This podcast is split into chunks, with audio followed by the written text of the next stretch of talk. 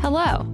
From Wonder Media Network, I'm Jenny Kaplan, and this is Encyclopedia Womannica. Today's local legend was a seminal artist, painter, illustrator, and costume and set designer who was one of the most important figures in early 20th century Russian art. Known for her pioneering fusion of Russian folk influences with European modernism, she played a major role in defining a unique Russian style, not reliant on trends from the West.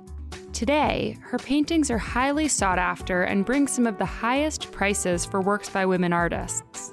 Let's talk about Natalia Goncharova.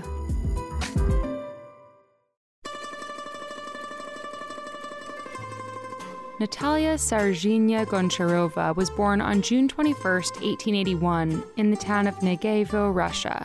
Her father was from an aristocratic Russian family and worked as an architect and mathematician.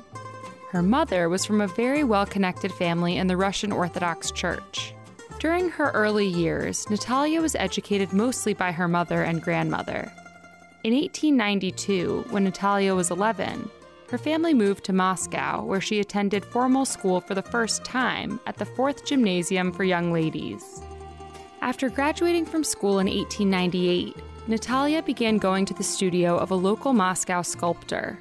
There, she learned about the vast universe of artistic movements and schools of art, like German, Jugendstil, and the English Arts and Crafts movement, and the diversity of ways to express beauty through art. She fell in love with the medium of sculpture. In 1901, Natalia enrolled in the sculpture program at the prestigious Moscow School of Painting, Sculpture, and Architecture. It was there that she met the man with whom she would spend the rest of her life. Mikhail Larionov was a brash and incredibly talented young painter. Soon after the two met, Natalia switched from sculpture to painting and never looked back. During their years at school, Natalia and Mikhail were heavily influenced by the variety of artistic movements that fell under the umbrella of European modernism, such as Cubism and Futurism.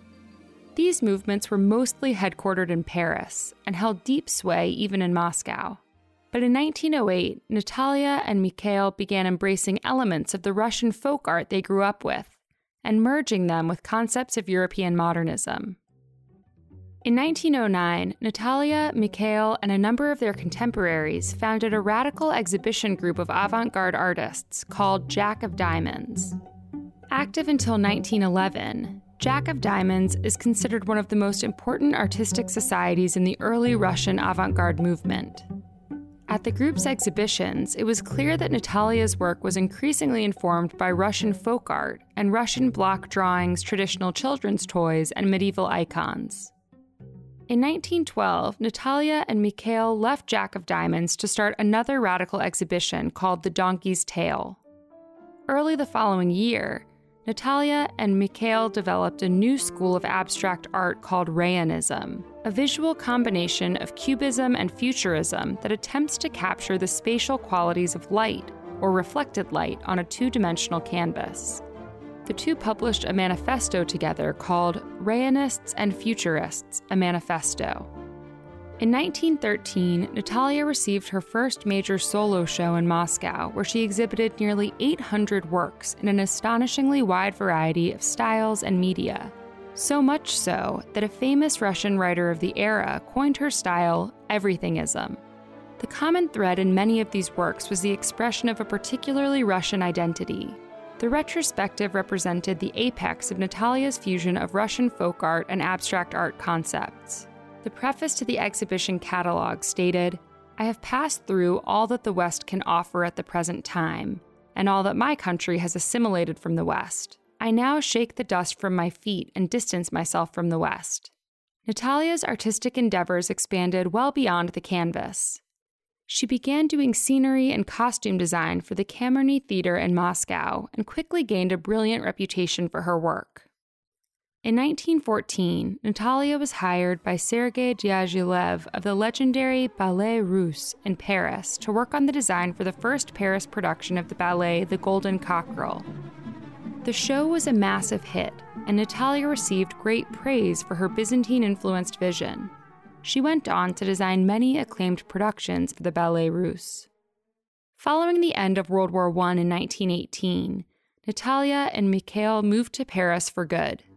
For the subsequent 30 years, Natalia painted, illustrated books, taught art, and continued to design major ballet and theater productions in Paris and across Europe.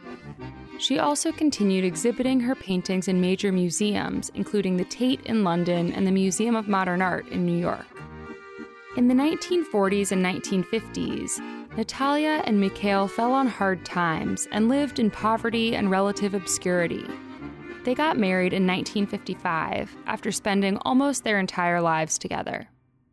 In 1961, the Arts Council of Great Britain held a major retrospective featuring both Natalia and Mikhail's works together.